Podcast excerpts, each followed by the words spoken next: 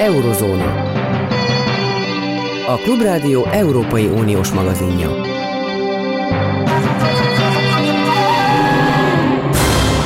Jó napot kívánok, Zentai Péter vagyok.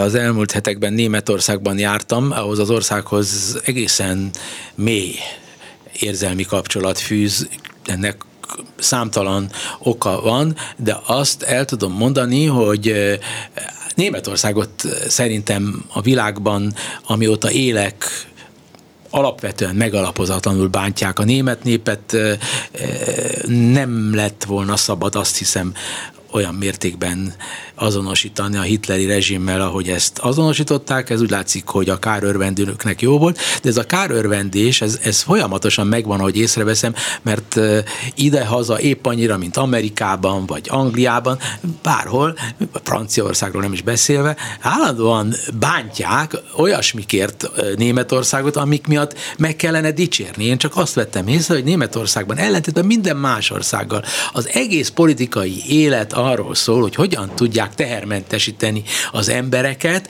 akár úgy, amit itt nagyon vitatnak, és röhögnek rajta, hogy egy 9 euróért bejutazhatja akár egy magyar állampolgár, mint én, egész Németországot, eljutunk a legeldugottabb falvakba, de nem csak, hanem a városokban azt a szabadságot és azt az igazságosságra törekvést, azt sehol másod nem tapasztalom ilyen nagy országban. Emellett pedig nagyon izgalmas élményeim voltak, hogy például rengeteg orosszal találkoztam, akik már évtizedek óta ott élnek, ugyanis ezt sokan nem tudják, Oroszországtól, Szovjetuniótól kivásárolta a német állam a német ajkunak, a német etnikumhoz tartozóknak nevezett orosz polgárokat, és olyanokat is, akiket áttelepítettek előzőleg a kommunista rezsimekben, Üzbegisztánba vagy Kazaksztánba, és eh, Németországban kötöttek ki. Na most az a legnagyobb dráma volt az én számomra, hogy akikkel beszéltem, oroszokkal, azok önmagukat németnek mondják, de nálamnál is rosszabbul tudnak németül, egymás között oroszul beszélnek, és állandóan méltatják Putyint, egyebek között még a magyar miniszterelnököt is, és minden mást, azt az országot, ami ennyi jót adott nekik, azt is fasisztázzák, mintha Oroszországból lenne valami propaganda szöveg, hogy Németország és a többi nyugat-európai ország fasiszta, és megtámadta Ukrajna révén e, Oroszországot. Na most itt ül a stúdióban, mert hosszú bevezető után a főszereplőt akarom igazából bemutatni, bemutatni. Vigócki Máté, tudós ember, kutató, Oroszországgal foglalkozik, és egyebek között az orosz nacionalizmussal is, ugye? Máté, átadom a szót. Ez a jelenség, amit én Oroszországban tapasztaltam, ez valami egzotikusnak hangzik, hihetetlennek hangzik, vagy el lehet magyarázni, hogy mi ez, amit én tapasztaltam? Hát én úgy gondolom, jó napot kívánok, örülök, hogy itt lehetek. Én úgy gondolom, hogy tehát az előbb azt mondta, hogy az orosz nacionalizmus kutatom. Ez tehát nem annyira egyszerű. Olyan, hogy orosz nacionalizmus az nem annyira egyértelmű, nem annyira európai sztenderdek szerint működik, mint ahogyan azt mi elképzeljük, ugyanis most például Dugin nevével kapcsolatban ugye mindig azt mondjuk, hogy ő az orosz nacionalizmus egyik nagy támogatója. A Duginról beszél Alexander Dugin, akinek a lányának a haláláról, meggyilkolásáról tudunk, és akik keveset tudnak róla, az azt tudják róla, hogy valamilyen Putyin tanácsadó, és valami ősi, mély, nagy orosz Oroszország, orosz felsőbbrendűséget hirdető személyiség. Így van ez? Félig meddig így van. Dugin a, az én doktori kutatási témámnak a, a, a fő témája azt nézem, hogy mennyire jelenik meg a mostani Oroszország külpolitikájában az ő elmélete, és azt kell, hogy mondjam, hogy Dugin nem az orosz, hanem az oroszországi nacionalizmust támogatja. A kettő közt lehet, hogy a nacionalizmus szó nem jó, de a birodalmi gondolkodás a legfőbb különbség. Tehát az, hogy itt van egy olyan állam, aminek az 80%-a csak etnikailag orosz, 20%-a viszont mindenfajta kisebbséghez tartozik, az eleve felveti az instabilitásnak a lehetőségét. És ez egy nagy félelem, egy ilyen ősi félelem Oroszországban, hogy itt a, kisebbségek szembeszállnak Moszkvával, kiválhatnak, ezt mondjuk külföldről még segítik is, és ezáltal mondjuk gyengíteni akarják Oroszországot. És Duginnak az egyik elméleti újítása, a, a 90-es években az volt, hogy behozott egy ilyen geopolitikára alapuló civilizációs gondolkodást, és ő nem nem az orosz népre támaszkodik, hanem az oroszországi népre, ami egy ilyen organikusan kialakult, kicsit egyébként talán hasonlítható a szovjet népre, ahol... De az amerikaira is, hát ugye az amerikai nacionalizmus, amit annak nevezünk, az is tulajdonképpen Hogyha kicsit leegyszerűsítjük, igen. Tehát a feketéket nem zárja ki, a zsidókat nem zárja ki, az ott élő olaszokat nem, tehát a régi amerikaiakat félti azoktól az amerikaiaktól, akik már nem igazi amerikaiak, nem tudom mikor, mondjuk az 1990-es évektől bevándoroltak tudnak csak úgy, vagy illegálisan bemenni. E, így van, tehát persze az is elmondható, hogy Oroszországban is, és Dugin elméletében is fontos az, hogy az orosz népnek a kultúr, kulturális identitását megőrizzék, viszont az is fontos, hogy az oroszországi össznépnek az identitását is meg tudják őrizni mindenfajta más civilizációnak, például az angol száz civilizációnak a behatásától, ami a gyakorlatilag az, az Egyesült Államokat meg a NATO-t jelenti. Igen. Tehát itt tulajdonképpen a kozmopolita-nak nevezhető valami, azt Amerika képviseli leegyszerűsítetten, és az Oroszországi az nem csupán orosz, hanem az a Oroszország népe, Oroszország anyácskának összes népe. Mm, olvasva a Dugin írásait, egy nagyon termékeny íróról van szó. Ez egy író? közszereplő, filozófus, geopolitikai gondolkodó. Ez egy, egy, egy Szolzsenyicinnek is hasonló gondolatai mm, voltak tulajdonképpen? Ne, hát én, én azt mondanám, hogy Duginnak van egy nagyon, nagyon szoros kötődése ugye a geopolitikához. Aha. Az egyik legfőbb meghonosítója volt a geopolitikai gondolkodásnak a 90-es évekbeli Oroszországban.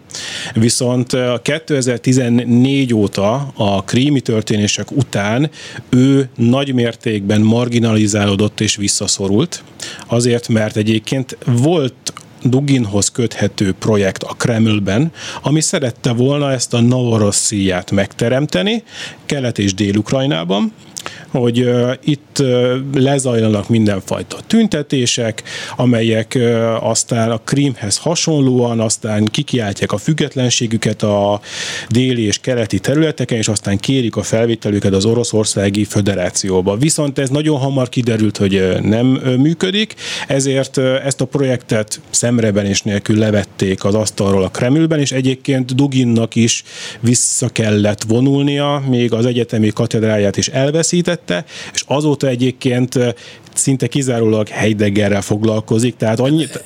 Heidegger. Az már nem a mi témánk, csak jelzi, hogy visszaszorult. Világos. De minden esetre minden ilyen nagy tekintélyuralmi rendszerben, vagy tekintélyuralomra törekvő vezető környezetében megjelennek a Dugin félék. A magyar Duginok, az amerikai Duginok, a Steve Bannonnak vannak hasonlatos dolgai amerikai szemszögből, de a lényeg az az, hogy ezek szerint nem felel meg az igazságnak, hogy itt és most Dugin egy főtanácsadó tanácsadója Putyinnak, akinek a lányának az elvesztése valami nagyon komoly politikai csapás, mert hogy eh, egy Putyinhoz közel álló valakit eh, öltek meg. Ez így nem igaz. Nem, egyáltalán nem olyan első vonalbeli szeméről van Dugin személyében szó, akinek mondjuk mindennapos bejárás van az orosz elnökhöz. Sőt, viszont ez nem azt jelenti, hogy például az ő gondolatisága az ne lenne hatással közvetítőkön keresztül a Kreml döntéshozatalára. De az, az most amikor geopolitikáról beszélünk, mi a, a Dugini eh, geopolitikának a célja, lényege? Az egyik legfőbb globális célja, hogy az Oroszország által megtestesített eurázsiai civilizáció, amely nem része se Európának, se Ázsiának, ennek a biztonságát, stabilitását az erős orosz állam, az erős központi vezetéssel szavatolni tudja, és ez globális szinten megkapja ugyanazt a megbecsültséget, mint az összes többi pólus a világban. Oroszországból és Dugin szemszögéből nézve még mindig, még mindig egy pólusú világban élünk. És ez Oroszországban nézve, ez egy bizony, ez egy igazságtalan, Oroszországban nézve Amerika háborúkat indít a világban, és sokkal demokratikusabb és sokkal eh, kiegyensúlyozottabb lenne Dugin szerint a világ, hogyha ezek a civilizációk egymás mellett egy szinten lennének. És ez értelmszerűen mm, egyfajta ilyen ideológiai alapot ad annak, hogy egy többpólusú világ alakuljon ki, amelyben Oroszország tulajdonképpen ugyanazt a megbecsültséget visszakapja, mint a Szovjetunió idejében. Igen, tehát egy, egy civilizáció. Na most ez azért lényeges, mert önnek ez nem dolga, de én megfigyelőként állítom, hogy ezt a civilizáció közötti egyenjogosítási projektet Orbán Viktor is képviseli. Na most itt az egész projekttel az a gondom, és erre már reagálhat, hogy Duginék és azok, akik Oroszországban ezeket a szövegeket nyomják, ezek tisztában vannak-e azzal, hogy amit ők mondanak, az a civilizáció, amit ők egy, egyenragúvá akarnának tenni, az nem létezik de facto, mert de facto, ha maga jár, én nem járok, de hát látom a tévén keresztül, Oroszországban a civilizációt az elit úgy képzelje el, hogy ők nyugati jachtokon járnak, az is, a gyerekeiket nyugati iskolákba járatják, nyugaton vesznek e, lakásokat, a, a, gondolom a gumáruház olyan, mint egy nyugati szuperáruház, hát miről beszélnek ők, amikor ők azt mondják, hogy egy másik civilizáció. Az ő civilizációjuk cseppet sem más, ők csak kopírozzák, az orosz televíziót nézem. Az orosz televízióban csupa amerikai ö, ö, celeb műsort látok. Hát hol van itt orosz civilizáció, amit meg kéne egyenrangúvá kéne tenni? Mihez képest kell egyenrangúvá tenni? Ö, igen, itt most nagyon sok kérdés felmerül, de egyébként ezért is mondom én azt, hogy Dugin nem a Kreml agya, mert Dugin egyébként sokkal szélsőségesebben gondolkozik, mint maga a Kreml. 2012-ben jelent meg, vagy 11-ben jelent meg Duginnak egy könyve, ez a angolul is megjelent Putin versus Putin, tehát Putinról egy ilyen jobboldalibb kritikát ad. Angolul egyébként egy budapesti kiadónál jelent meg, és óvatosan fogalmazva, de kárhoztatja a első nyolc putyini évet, hogy miért volt annyira liberális, miért működött együtt annyira a nyugattal, és Dugin az elméleteiben egyébként teljes technológia is, akár gazdasági leválást is szeretne a nyugattól értelemszerűen ezt a mai Oroszország hát, nem látszik, szeretné. Hogy nem ért hozzá, hát nem tudja, hogy mit beszél. Hát aki ilyeneket mond, az nem tudja, hogy az Oroszország alkalmatlan arra, hogy eh, nyugattól technológiailag, gazdaságilag külön váljon. Nem azért, mert hát nincs meg hozzá az a gazdasági rendszer, nincs meg hozzá az emberanyag. Egy olyan emberanyagról van szó, ami sokkal a rosszabb eh, demográfiailag, mint az Egyesült Államok, rosszabb, mint Nyugat-Európa. Az orosz agyak, mint akik jó agyak, nyitott agyak, és a világban kompetib, eh, akarnak versenyezni, azok elmennek az országból. Hát ki, ki akar egy olyan országban élni, ahol, aminek az a mániája, hogy én külön vagyok, mint a másik, és e, itt majd alternatívát meg fogunk csinálni. Persze, én... E, Ez egy hülyeség. E, hogyha félig meddig meg akarnám védeni Dugin elméletét, akkor Jó. azt mondanám, hogy ha logikusan végiggondolja a saját világnézetén belül ezt a kérdést, és koherens szeretne lenni, akkor azt a választ adja, hogy igen, le kell válnunk technológiailag is a nyugatról. Viszont az más, hogy ez a gyakorlatban nem megvalósítható, nem. és én pont ezért ez az egyik legkritikusabb kérdés az én meglátásom szerint, hogy a Kreml nem veszi át Duginnak az elméletét, csak szemezget belőle, Viszont mivel Dugin elméletében az egész orosz történelmi sértettség, amely egyébként sokszor megalapozott, Igen. benne van, ezért nagyon sok orosz ember számára ilyen ismerős dolgokat tartalmaz. Tehát maga Putyin is ilyeneket szövegel az elmúlt hónapokban folyamatosan, hogy az orosz kultúra, az orosz civilizációnak meg kell szerezni a maga helyét, stb. És akkor a Medvegyev rátesz három lapáttal, és hogy, hogy hova kell eljutni a Oroszországnak. Akikkel én találkoztam Németországban, azt mondta egyik ilyen úgymond kazach német-orosz, azt mondta, majd meglátjam, oroszul beszéltem vele, mert én tanultam, ugye én még régi iskolához tartozom, oroszul, tehát tudok egy kicsit beszélni, hogy az nagyon jó, a maga országában már tudják, majd nem sokára 25 másik európai országban is kötelező lesz nagyon helyesen oroszul beszélni. Idáig juttatják el a gondolkodásokat, és ez jelenti számukra az, hogy lesz egy orosz alternatív civilizáció, vagyis egy imperialista dolgot, egy kulturális imperializmus gondolnak maguknak, anélkül, hogy ennek lenne bármiféle rendes alapja, mert akik ezt gondolják, közben beülnek a Mercedesükbe, eszük ágában sem lenne Oroszországban gyártott autót vásárolni és eszük ágában sem lesz Vladivostokot megnézni, hanem ezerszer inkább Párizsba mennek Ilyen Oroszország. Mm, igen, egyébként a civilizáció fogalom az nem egy exakt valami, és Oroszország tekintetében nem eldöntött, hogy mi az az orosz vagy oroszországi civilizáció, Dugin esetében meg főleg, hogy ez most egy népre, egy, egy, egy, egy vallásra, Világos. egy nyelvi közösségre vonatkozik, vagy például a posztszovjet térségre, vagy mondjuk, a, mondjuk Afrikában nagyon el tudja magát adni egy ilyen antiimperialista civilizációként, és minden egyes szituációban azt, a civilizációnak azt az oldalt Jó, tudja mutatni, ami neki hasznos. Jól hangzó halancsa. Mindegyik ebbe bukott bele. Hitler is ebbe bukott bele. Mindenki belebukik abba, amelyik próbál egy legendát megújítani úgy, hogy a legendának nincs is alapja, igazi alapja. Az lehet, hogy van külön ugye orosz kulturális eh, történelem, sőt nagyon van, nyilvánvaló, hogy fantasztikus eh, kultúra az egész, de hát az kölcsönhatásban volt mindig is a némettel, a franciával, nem önállóan alakulnak ki ezek a nemzeti eh, kultúrák. Hát azért a legnagyobb orosz zeneszerzők, legnagyobb orosz írók azoknak a, a, a ugyanúgy részei voltak az adott korszellem fő e, irányvonalainak. Ö, igen, de a nemzetiségi kérdés az az orosz államban, a Szovjetunióban, az orosz birodalomban mindig is egy nagyon kritikus kérdés volt. Persze, mert, mert, mert ebbe bele lehet kapaszkodni. E, és, és erre mindig az aktuális hatalom próbált valami megoldást e, találni, inkább kevesebb, mint több sikerrel. És nekem most kicsit az a benyomásom, lehet, hogy sántító ez a hasonlat, mint hogyha ez a, multi, a nyugati multikulturalizmus egy ilyen orosz válasz akarna lenni Duginnak az elmélete, a neo-eurázsianizmus. Igen, értem, lehet mibe belerugni, mert ugye, ha körülnézünk Németországban, Hitler országában csupa feketebőrű, színesbőrű ember, németül egymással beszélnek a kisgyerekek, eh, ázsiaiak és eh, eh, afrikaiak, és a legfinomabb németséggel olvassák Gőtét. Na, ami, ami viszont külön most egy rész, és ez az utolsó rész, hogy most mi van? Ez a hatalmas Oroszország, eh, a világ legfantasztikusabb hadserege eh, egyenlőre ott tart hat hónap után, ahol kezdett kezdetén. Ezt ön mivel magyarázza? Mivel magyarázza azt, hogy most eh, próbálnak egy új hadsereg építésbe kezdeni? A legfőbb különbség most Ukrajna és Oroszország közt, hogy Ukrajnában az egész ország hadban áll, Oroszországban viszont csak a hivatásos hadsereg.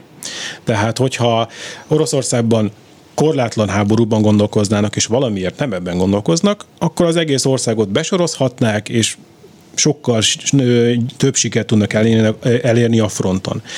Viszont én úgy értékelem, hogy az, hogy ennyire sikertelen volt a háború első szakasza, amíg még annyira sok nyugati fegyvert nem kapott Ukrajna, és mióta viszont Ukrajna rengeteg nyugati fegyversegítséget kap, Ukrajna védekező képessége nagyon megerősödött.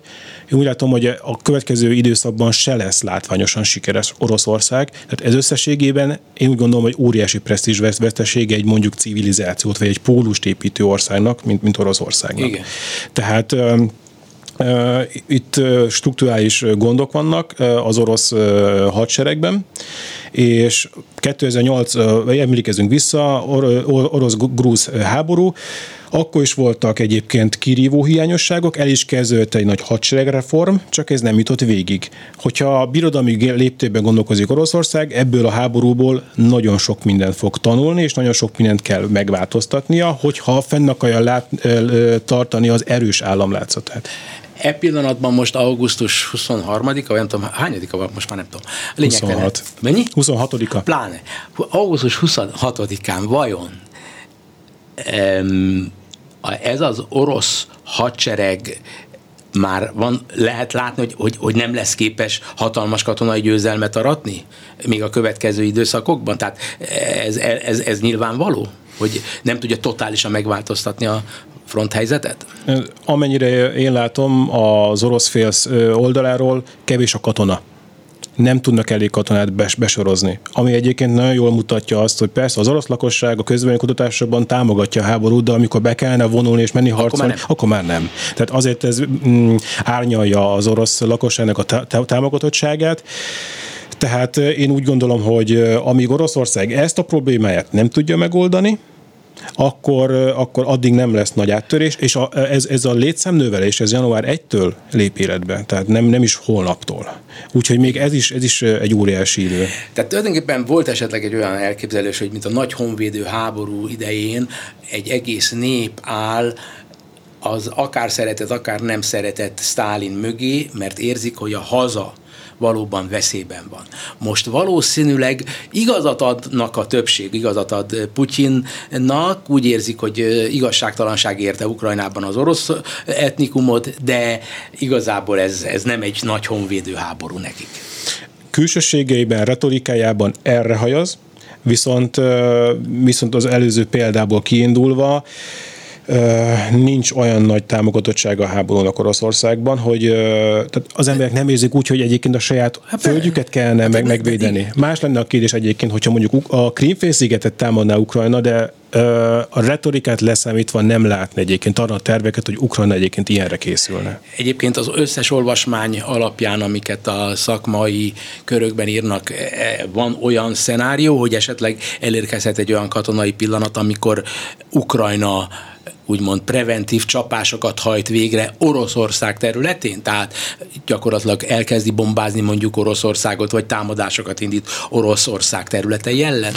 Mm, eddig is voltak olyan célzott támadások, amelyek vagy a Krimfélszigetet... A Krimfélszigetet vagy... hagyjuk, hanem a, most azt, ami, ami Oroszország, Oroszország. Igen, az orosz-ukrán határ környékén, Belgorod megyében voltak olyan célpontok, amiket alkalomattán az ukránok támadtak, viszont, viszont én ezt kizártnak tartom, hogy Ukrajna most belekezdene mondjuk oroszországi területek elfoglalásába. Én ezt teljesen kizártnak tartom. Mert nem is engednék meg nekik a fegyverszállító országok. Nincs, e, az is benne van, nem tudnak ezzel semmit se elérni, csak jobban radikalizálnak az oroszországi lakosságot, és eleve le vannak kötve az ukrán erők. És van, van, elég, van elég kihívásuk Herson környékén, illetve a Donbassban.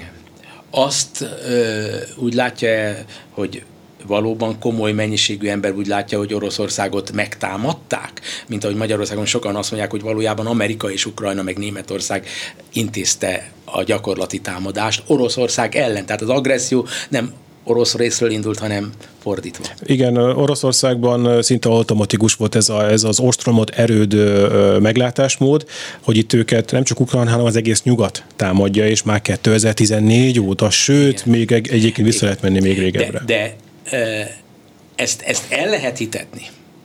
Ezt el lehet hitetni, ezt kérdezem.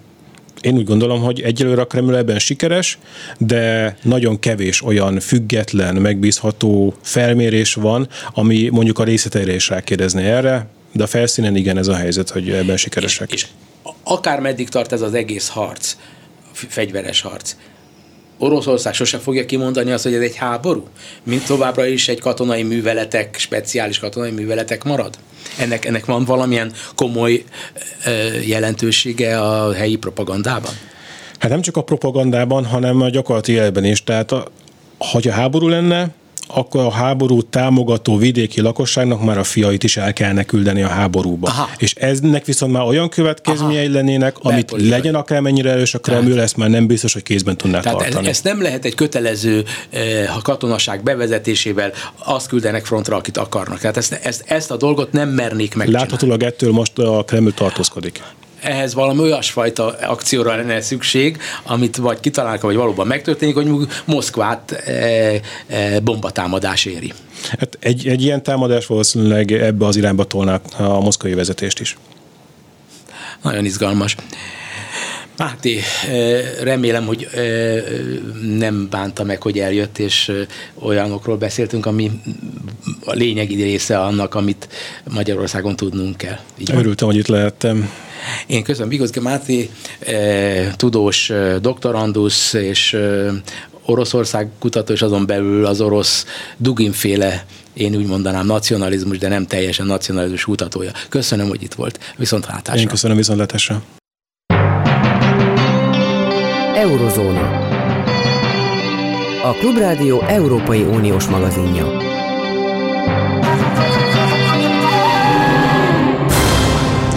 Szóval emberhiányjal küzd az orosz hadsereg.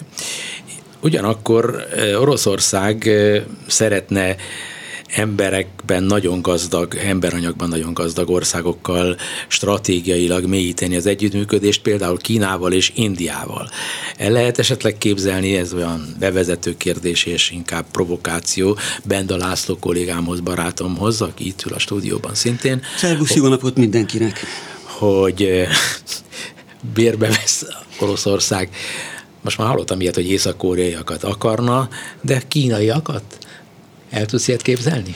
Bérbe venni nem hiszem, hogy szükség lenne rájuk, azon túlmenőleg, hogy a távol-keleti orosz-kínai határon már elég komoly kínai gazdasági aktivitás van, de az, hogy bérbe adnák a kínai nagyvállalkozók ezeket az embereiket, az nem túl valószínű. De és hogy a kínai hadseregből leadnának pár szakértőt alig hiszem, hogy ilyesmiről szó lehetne, hiszen hogyha megfigyeljük, hogy a tényleg a héten fél éve tartó orosz-ukrán háborúban milyen tartózkodóan nyilatkoztak meg mindvégig a kínaiak. Részint azért is, mert vannak nagyon komoly gazdasági érdekeltségeik Oroszországban, részint azért, mert Ukrajnában is voltak, de főleg azért szerintem, mert sokkal, de sokkal nagyobb gazdasági, pénzügyi, egyéb kapcsolatok fűzik őket az Egyesült Államokhoz és a nyugati világhoz. Tehát ezt nem kockáztathatják meg azzal, hogy most az abszurd felvetés szerintem is, Igen, némi provokáció, hogy bérbe vennének munkatársakat vagy munkásokat. Vagy katonákat katonákat még inkább kizártnak tartom, de az biztos, hogy a, két, a világ két legnépesebb országának a hozzáállása háborúhoz az nagyon, sok szempontból is nagyon pikáns, hiszen még mindig úgy tartja a közvélekedés, hogy Kína a világ legnépesebb országa, több mint 1,4 milliárd lakossal, de csökkenő félben van a kínai lakosság előregedő félben van. Tehát ezért is szokták azt mondani, hogy a külföldi érdeklődése meglehetősen nagy, ha nem is az orosz gazdasági tevékenység iránt, de még Fekete-Afrika és egyéb, egyéb térségek kapcsán is mondja, hogy ahol jól képzett, fiatal és viszonylag olcsó munkaerő van, mert Kínában is azért óhatatlanul megdrágult a munkaerő az elmúlt időszakban, ott érdekeltséget mutatnak, kivált persze nyersanyagok iránt, fűtőanyagok iránt, és itt jöhet bele a kérdésbe az, hogy hogyan reagáltak, vagy mi változott az orosz-kínai, illetve az orosz-indiai kapcsolatokban, és hogy miért foglalnak ilyen felemás módon állást ezek az országok. India ma holnap azt mondták, hogy 2028-ra szerintem jóval hamarabb népesebb ország lesz, mint Kína egyébként, egy fiatalabb ország, havonta több mint egy millióval gyarapszik. Tehát gondolj bele, egy esztendő alatt majdnem másfél Magyarország népességgel nő a lakossága és a gazdasága is írtózatos ütemben fejlődik.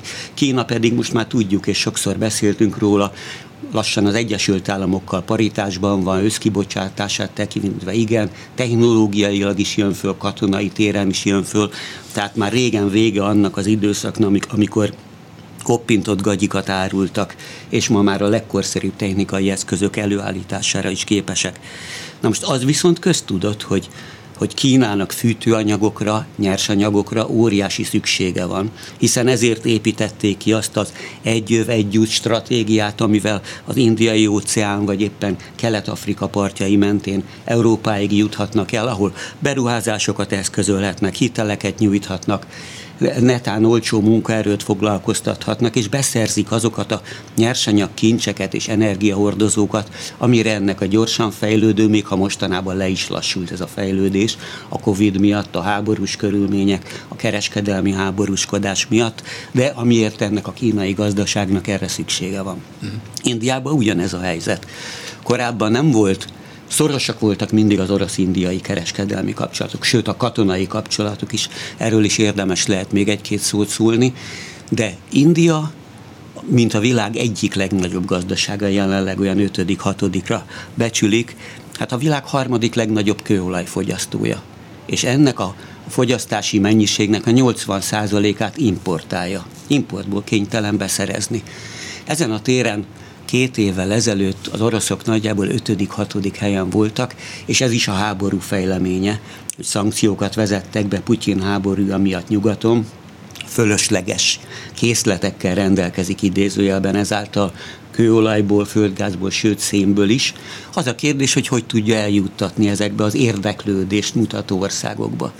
Kínába egy komoly földgázvezetékük van, épül már a következő, már mint Oroszországból Kínába vezető. A kőolajat tankerokkal szállíthatják, vagy azokon a szűk kapacitásokon, amik léteznek, Indiába kifejezetten tankerokkal, de a különböző ilyen égi szatellitákról is ki tudják mutatni, hogy március óta radikálisan megnőtt az orosz tankerekkel szállítandó kőolaj mennyisége Indiában, és ma már legjobb tudomásom szerint egyértelműen India második legfontosabb kőolajszállítója Oroszország, csak Irak előzi meg, ami mégiscsak közelebb van, és nem kell körbe menni a, a csendes óceán térségén. Igen. Na most ezek szerint India nem vesz részt a legcsekélyebb mértékben sem orosz ellenes import szankciókban egyelőre tartózkodik tőle, érte is bírálat ezért az indiai vezetést, Igen. például Joe Biden amerikai elnök részéről, hiszen egy nagyon furcsa stratégiai értelemben is felemás politikát örökölt meg az az ország, az az India, ami egyébként épp a napokban ünnepelte függetlenségének a 75. évfordulóját. Hiszen hagyományosan igyekezett el nem kötelezett politikát folytatni a Kruscsovi érában rendeződtek is, lett belőle pozitív el nem kötelezettség, ami által a, a szovjet, akkor még Szovjetunió iránti barátságát így úgy kinyilvánította. Az indiai fegyverimportnak a legnagyobb, legjelentősebb része Szovjetunióból és még mindig Oroszországból érkezik, és újabb és újabb megrendelések vannak. Ezen közben átrendeződni látszik a világ Kína megerősödésének ellensúlyozására, és az amerikaiak éppen összetákolnak, vagy összeállítanak, vagy megpróbálnak létrehozni egy olyan Quad nevű, négyes fogat nevű stratégiai dialógusnak hívják ma még, amiben bevonják Ausztráliát, Japánt és Indiát is. Tehát szorosabbra fűznék a szálakat nyilvánvaló katonai és egyéb téren is és ezt furcsálják is, hogyha az indiaiak még mindig ilyen komoly katonai kapcsolatokat ápolnak az indiaiakkal, akik meg abban érdekeltek, hogy a világot, mint a ma holnap legnépesebb ország versenyeztessék a kegyeikért. Nem tudom, hogy akkor már belehallgattál-e a műsorunkba, az első részbe, amikor arról beszélt a vendégem, hogy Dugin nevű ideológus, ideológus és ideológus. valamilyen geopolitikai szakértő lényeg, mondolatának az a lényege, hogy Oroszország egy civilizáció, eurázsiai civilizáció, aminek jogos helye van alternatívaként az úgynevezett amerikai civilizáció val szemben. Na most de facto Indiában a Módi nevével fémjelzett hindu nacionalizmus leegyszerűsítetten az én szerint tudásom szerint szintén valami ilyesmiről szól. Kínában a Xi Jinping nevéhez kapcsolódó eh, kínai eh, szupernacionalizmus, amit én így merek nevezni, majd te helyre teszed, szintén valami ilyesmiről. Ebből én merem megkérdezni az aktuális helyzetben nincs -e több egymással való keresni valója ennek a három országnak, Amerikával vagy a nyugattal szemben, eme nacionalista alternatív civilizációk világa megteremtése érdekében Kína, Oroszország és India együttesen nem tud-e valamilyen módon most ezt a helyzetet Amerikával szemben kihasználni, vagy akarja-e? Volt ilyen kezdeményezés, BRICS-nek hívják, talán még te is emlékszel Hogyne. erre, ami Oroszországot, Kínát, Indiát és Brazíliát fogta össze, majd Dél-Afrika is csatlakozott hozzá, de ez érdemben nem egy igazán működő társulás. Hogy az előző gondolatmenetet folytassuk, vagy azt, ami a műsor első felében elhangzott, azért nagyon fontos, és nem filozófikus, hanem pragmatikus megközelítési különbség az, hogy míg a hidegháború idején a Szovjetunió egyértelműen szuperhatalomként létezett, és mint mint az Egyesült Államok alternatívája. Ez ma már legfőjebb katonai téren, vagy bizonyos katonai szférákban van így, de a Szovjetunió vagy Oroszország immáron egy gazdasági törpe, hogyha akár az Igen. Egyesült Államokhoz, akár Kínához mérjük. Az. India felfejlődőben van, de az nem feltétlen egy olyan homogén civilizáció, mint amilyennek te vélted. Ha csak abba gondolunk bele, hogy 75 éve vált függetlenni, úgyhogy mesterségesen szétszakították, szétszabdalták a britek egykori brit-indiai gyarmatukat, és vallási alapon tagolták szét. Így jött létre Pakisztán és Kelet-Pakisztán, muzulmán többségű államként, majd Kelet-Pakisztán levált nem kis indiai segítséggel, és Banglades, a George Harrison által megél, megénekelt Banglades született, de most is egy soknyelvű, sokszínű, több kultúrájú és civilizációját tekintve se feltétlenül homogén ország De a Modi, India. Modi mindent megtesz. Ő egy nagyon komoly hogy, hindu nacionalista. Igen, igen, tehát félnek is az ottani muzulmánok. ideológiai mázzal is igyekszik ezt igen. a közelmúltban hát van lefedni. Szó. De azt azért még hadd tegyem hozzá, és szintén az előző gondolatsor kiegészítése, hogy Indonéziát és Pakisztánt leszámítva ma is Indiában él a világ harmadik legnagyobb muzulmán kisebbsége. Hm. Több mint 200 millió muzulmán él Indiában, Félelmetes. miközben ez a hindu nacionalizmus, Narendra Modi kormányának hindu nacionalizmusa nyilvánvaló újabb meg újabb feszültségeket kelthet, és nem szabad elfelejteni, hogy ez a két szomszéd vár mostoha gyerek, vagy mostoha testvér, India és Pakisztán mind a kettő nukleáris hatalom és Pakisztán is 220-230 milliós népességgel rendelkező ország. Na most India maga módján megpróbálja ezt a hindu nacionalizmust táplálni, a függetlenségi ünnepeket is igyekezett módi ilyen célokra hasznosítani, tehát fölavatta egy óriási szobrot, egy 9,5 méteres bronzszobrot, ami a, az indiai címer törökíti meg, hihetetlen fehér elefántokat, ilyen beruházásokat eszközöl Delhi központjában, ami antikolonialista, gyarmatosítás ellenes, vagy a gyarmati múltat eltörölni vágyó ideológiai mázzal van le, lefestve. Delhi csak két, 1912-ben lett India főváros, addig Kalkutta volt a főváros. Na most, hogy csak ezeket a neveket nézzük, hogy mennyi nevet változtattak meg a hindu nacionalizmus jegyébe, Kalkuttából Kolkata lett, Bombéból Mumbai, igen. folytathatnánk a sort. De az, hogy most a régi brit, egy Lutyens féle Delhinek hívták azt a koloniál stílust, ötvö, ilyen régi stílussal, néhol iszlámjegyeket is magába foglaló stílussal még a britek idejében.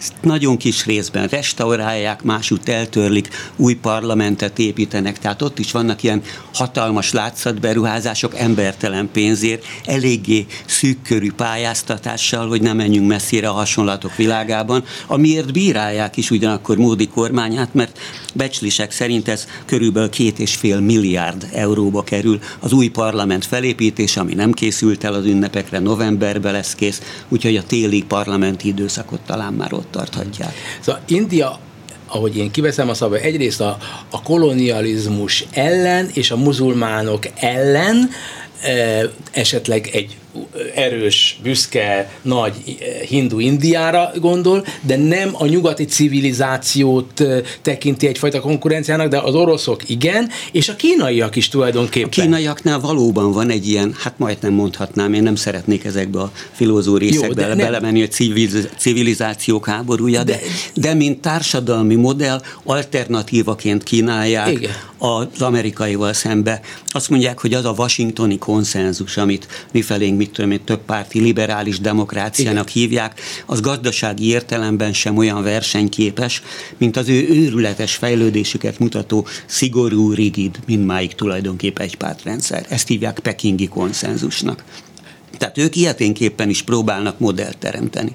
Megint más dolog, hogy India egy büszke, nagy és a népességéhez méltó helyet szeretne elfoglalni a világpolitika színpadán, vagy stratégiai értelemben is, a kínaiak is hasonlóakat tesznek, de én azt hiszem, hogy ez a sokszínűsége Indiának, megörökölt sokszínűsége, a számos belső konfliktusában is érezhető volt. Gandhi meggyilkolásában, aztán a Néru lánya, Indira Gandhi meggyilkolásában, az ő fia, mind miniszterelnökök voltak, ő meggyilkolásában, és számos olyan muzulmán, hindu, sőt hindu szik belső konfliktusban is, ami feszíti azért szét ezt a rendszert. Belátom, hogy India csupán a nagysága és potenciája miatt egy izgalmas terület, nincs az én tudomásom szerint olyan expanzív geopolitikai terve, amilyen például Kínának lehet a dél-kínai tengeren, illetve Tajván kapcsán, és ahogy tulajdonképpen látjuk... akár fe- Fekete-Afrikáig menően fe, igyekszik egyre a, nagyobb befolyásra Igen, de, de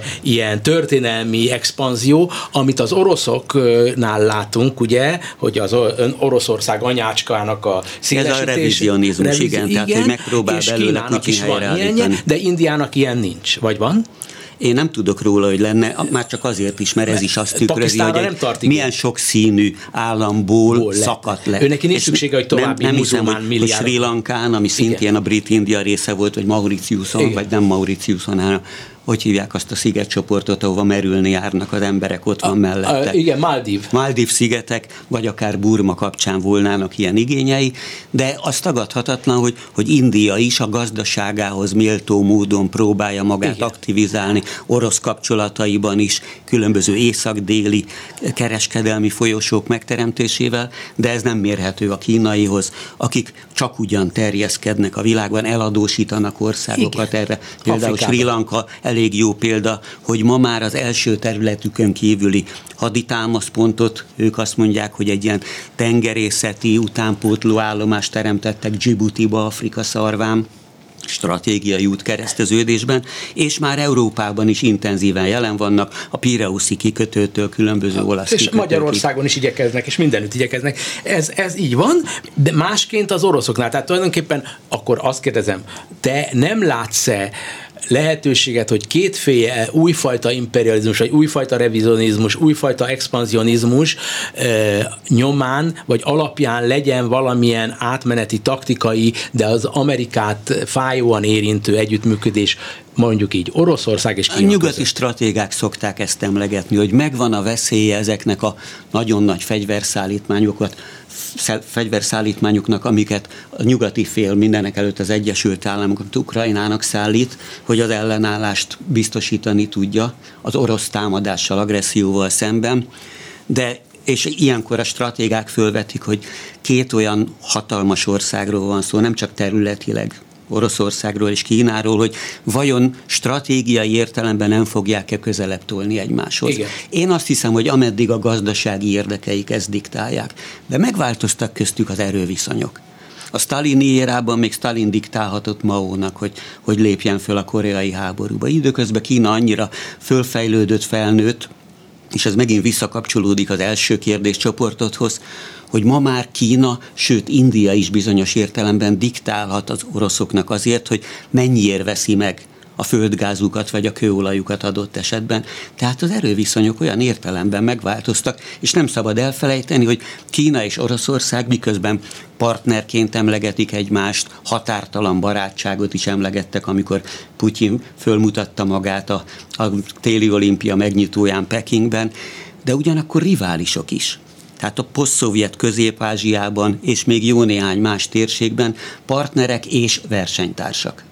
Tehát ez, hogy, hogy mind a kettő egyszerre ezt tulajdonképpen azt a koncepciót vagy narratívát, amit én egyébként szeretek népszerű formában népszerűsíteni, az, az megalapozatlanná teszi. Tehát, hogy, hogy több a, potenciális gyúanyag az orosz-kínai viszonyban, mint az az egyszerű, leegyszerűsített dolog, hogy, hogy mind a ketten neki mehetünk most Amerikának, mind a kettőt. Mind a kettőt nyomasztják a nyugati szankciók. Igen. Kínát is, és Oroszországot is.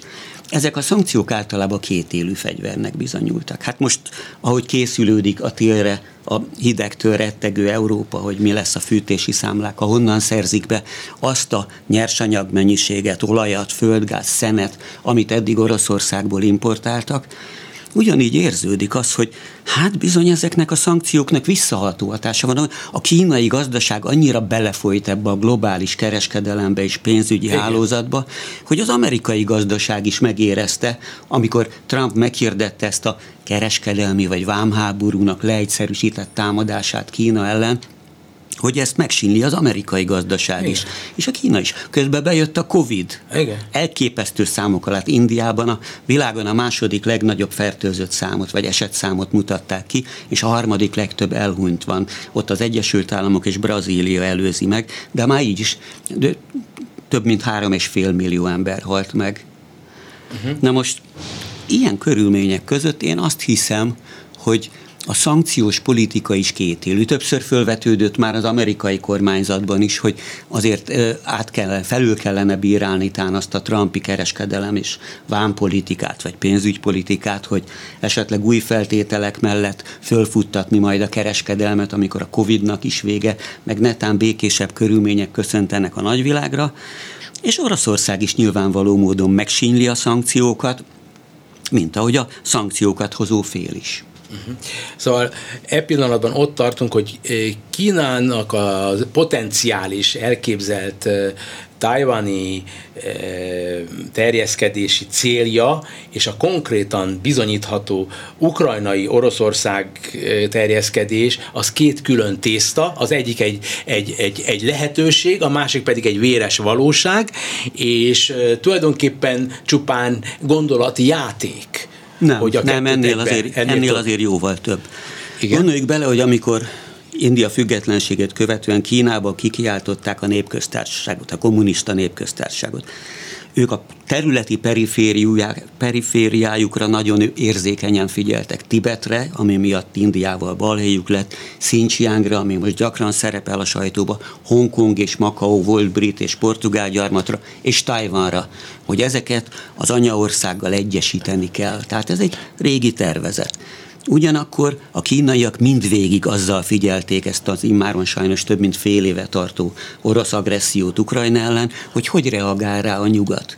Hogy mire készüljenek ők akkor, hogyha fiaskó lesz, hogyha kudarcba fullad az a törekvésük, hogy békés eszközökkel, ahogy Hongkonggal vagy Makaóval megtehették, kisebb súlyú országokról van persze szó, hogy Tajvan újra egyesüljön velük, Márpedig, ha ez nem teljesül, akkor fenyegetőznek folyvást azzal, hogy katonai úton erőnek erejével próbálják ezt meg elérni.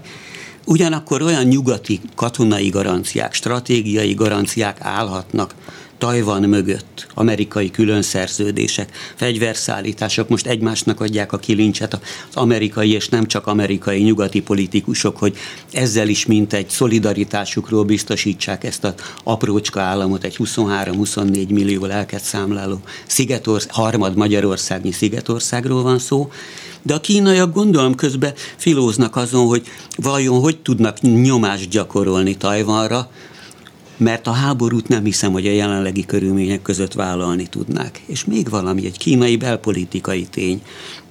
Most ősszel, október-november tájékán lesz a következő kínai pártkongresszus. Xi Jinpinget újra választják, mert a maga fazonjára átszabadta az alkotmányt, lehet harmadízben is államfő. Neki most nyugalomra van szükség. A Covid miatt volt épp elég baja, a zéró Covid stratégia miatt, a gazdasági nehézségek miatt. Én alig hiszem, hogy most egy ilyen nyílt konfliktust vállalna. Az, hogy piszkálgatja, hogy most átlépik a kínai tengerészeti erők azt a soha el nem ismert középvonalat, ami Tajvant és és kínai népköztársaságot 160-180 kilométeres távolság mentén elválasztja. Ezek apró provokációk. De amikor Nancy Pelosi amerikai házelnök odalátogatott, a sziget körül hat ponton is olyan hadgyakorlatokat rendeztek, amiből fölsejlik talán, hogy ha akarják, akkor blokád alá tudják vonni Tajvant. De egyelőre... Katonai megszállásról egyelőre alig van szó. Tehát tulajdonképpen azt lehet mondani, hogy lehet stabilizálni azt a furcsa, veszélyes helyzetet Amerika és Kína Kína és a nyugati világ között, ami eddig is volt. A Hiszen csupán azt teszi szexivé a dolgot, hogy eközben zajlik ez az ukrajnai agresszió, mert és nyilván megy a propaganda háború is egymásra igen, mutogatnak. Igen, igen, a kínai igen. propaganda azt mondja, hogy ezt az egészet az amerikaiak provokálták ki, ezek a tajvani látogatások, sötét igen. provokációk, beavatkozás a belügyeinkbe, hiszen Tajvan egy elbitangolt tartománynak tekintik. Igen. Az De, amerikaiak meg fenyegetve igen, érzik igen, a legfontosabb igen. szövetségeseik egyikét ha ut- utolsó kérdés, rövid, és természetesen mi az, hogy ha, ez nem jó kérdés, de akkor is fölvállalom. Ha Kína akart volna az elmúlt hat hónapban egyértelműen állást foglalni Oroszország mellett, akkor azt már meg kellett volna tennie. De nem akart. Ezek szerint nem akart. Ilyen egyszerű. Ez így fog maradni? Nagy valószínűséggel igen, megpróbál, mint az viszonylagos, ez komparatív elméletek itt jönnének majd a közgazdasági okosságait, viszonylag kevesebbet bukik ezen a háborún Kína, ha nem nyer rajta, tehát ő érdekelt ennek a status quo-nak ilyen értelmű föntartásába, de százszor fontosabbak neki az amerikai Igen. vagy a nyugati üzletek, Igen. mint amit Oroszország. Ez az, amit nem tud. értenek meg nálunk, hogy Kína egy a globalizmusban, a globalizációban érdekelt ország. Oroszország pedig fő ellenségének a globalizáció tekinti, mert nem tud más találni fogást a nyugati világon, mint az, hogy az a globalizmus, és Magyarországon is a vezetés is nagyjából egy globalizmust nevez meg ellenfélnek. Kínában ezt így nem lehet. Jó, hát még lehetne egy hasonlatot mondanod, amit nem tettél meg, de a magyar hasonlatodról jutott Igen. eszembe, hogy ez két vezető illiberális, nevezük így totalitárius rezsim valahol. Még akkor is, hogyha Az. Putyin Oroszországában Igen. léteznek fiktív pártok, amik együtt szavaznak Putyin pártjával a Dumába, a parlamentbe, Igen. és Kínában is vannak különböző formális mozgalmak, de ennyiben Belülről lehet illiberálisak, belül. de világban világiak. Az, a kínaiak világiak, az oroszok pedig nem tudnak mit mondani, mint hogy hülyeség, hogy világinak lenni. A világ nem arról szól, hogy legyen világ, hanem nemzetek, eh, kultúrák, eh, civilizációknak az különböző És eh, nemzetközi megoldása. Nem... Tehát a Trumpi politika, ez a bezárkózás, America igen, First, igen. ez is a kínaiak kezére dolgozott, azóta bajnokai annak, hogy világ világszervezetben, nemzetközi Igen. fórumokon Igen. egyebütt közösen kell megoldanunk a kölcsönös hasznok jegyébe, ezt szokták mondani, minden olyan kereskedelmi pénzügyi ügyletre, amiből ők sokat várnak. Nagyon leegyszerűsítetten, sokkal, nagyon messzire megyek, amikor azt gondolom, hogy az kínai illiberalizmus tud a nyugatnak partnere lenni. Az orosz illiberalizmus a maga fékevesztett katonai eh, agresszivitásával, ami pontosan Európa irányába megy, azzal nem lehet. Tehát... Jó, ez azzal függ össze, hogy kinek mekkora a gazdasági súlya is van hozzá. Tehát azt mondom, hogy Oroszország még mindig stratégiai óriás, de gazdasági törpe. Így van. Kína gazdasági óriás már, és nő föl stratégia és egyéb értelemben is. Hát ez minőségi különbség. Óriási és valójában, ha megvizsgálná egy Freud ezt az Oroszországot, akkor azt, azt találná, hogy az ő legnagyobb bánata Kína hogy Kína úgy lepipálta. Amikor gyerekek voltunk, akkor hol volt Kína a nagy Szovjetunióhoz képest? Sehol. Ezért mondtam, hogy megváltoztak az erőviszonyok, Stalin még diktálhatott Maónak, Putyin már nem diktál a Xi Jinpingnek. Így van, ez jó szerintem. Minden esetre Vagy nem. Vagy nem. Hát az, de én akarok, az, én azt akarom, így van akkor, jó. Akkor így, akkor így. Optimista Kedves Zentai úr, akkor így. Benda László úr, köszönjük, hogy itt voltál, és én megköszönöm a hallgatóknak is a türelmet. Leocki Miriam, Lantai Miklós és Bencsik Gyula nevében a viszont hallásra. Önök a Klubrádió Európai Uniós magazinját hallották.